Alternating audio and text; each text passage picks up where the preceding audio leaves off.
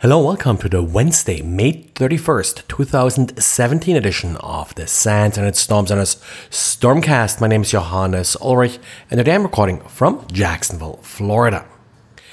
If you're using FreeRADIUS, it's time to update. Now, Radius is a network authentication protocol, and it's often used, for example, in wireless networks to authenticate clients, but can be used in various other setups, in particular for network devices and the like, and to authenticate users to access a network.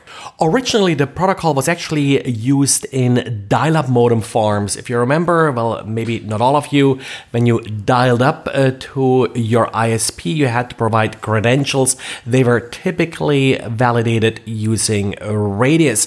Now, based on that legacy, Radius itself does actually not protect credentials very well because it's sort of built for that serial, that dial up uh, connection. So, in modern networks, if you're using it over a Wi Fi network, for example, you typically use Radius over TLS. And then, of course, TLS is not just useful to actually encrypt data, but also to authenticate, for example, that you are connecting to the right server.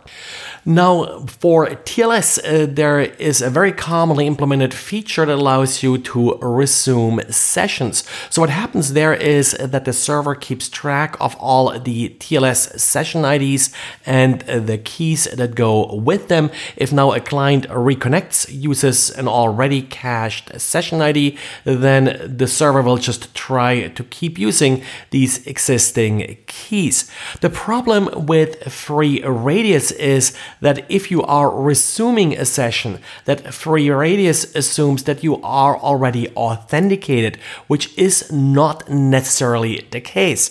You could start the authentication, interrupt it, and then later resume that session, but you never really completed the initial authentication. So in this case, FreeRADIUS just allows you in without you ever providing credentials.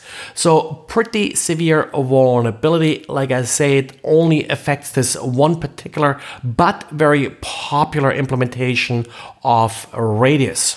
If your Radius server runs on a Linux system, then it's very likely FreeRADIUS that you are using. As a workaround, you can just turn off TLS session caching in the FreeRADIUS server, so uh, then you're no longer vulnerable because sessions can no longer be resumed. And well, Google's Project Zero is always interested in vulnerabilities in security software, and lately they have zoomed in somewhat on Microsoft's malware protection engine. Microsoft just released a new update for the malware protection engine. Eight different vulnerabilities are being patched here. Three of these vulnerabilities can lead to remote code execution. And as usual for the malware protection engine, you don't really have to apply these patches. They're being rolled out as part of regular signature updates, so nothing really you have to worry about here.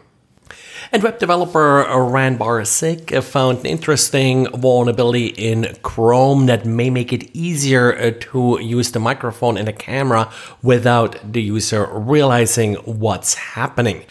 HTML5 introduced an API in JavaScript that you can use to access the microphone and the camera. Now, before you do access uh, the camera or microphone, the user has to give you permission to do so.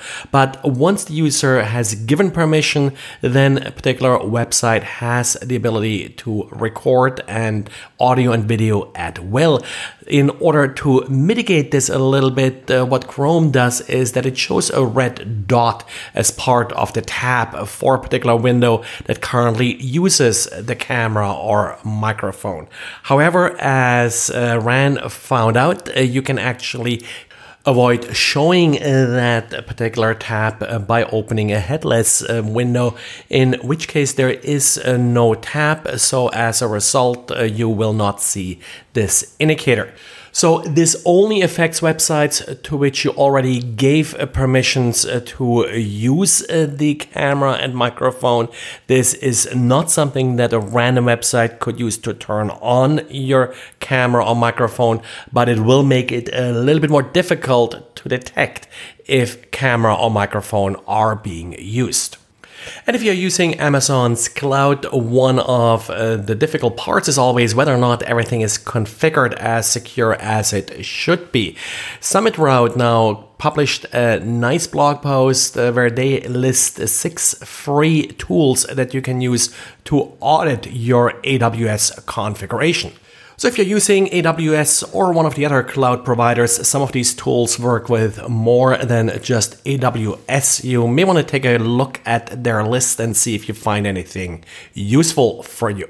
And if you live in Denver, SANS will be in Denver in about two weeks, and uh, they decided to actually have a special social night where everybody's invited to attend the at night evening talks so Wednesday, June 14th, if you have time in the evening, it starts at 5.15. There are two talks actually, one by Adrien uh, de Beaupré, one of our handlers about so you want to be a pen tester and a second one by Micah Hoffman about collecting and exploiting your private internet data using open source intelligent. So if you live in Denver, this may be a nice thing to spend an evening. That's it for today. Thanks again for listening and talk to you again tomorrow. Bye.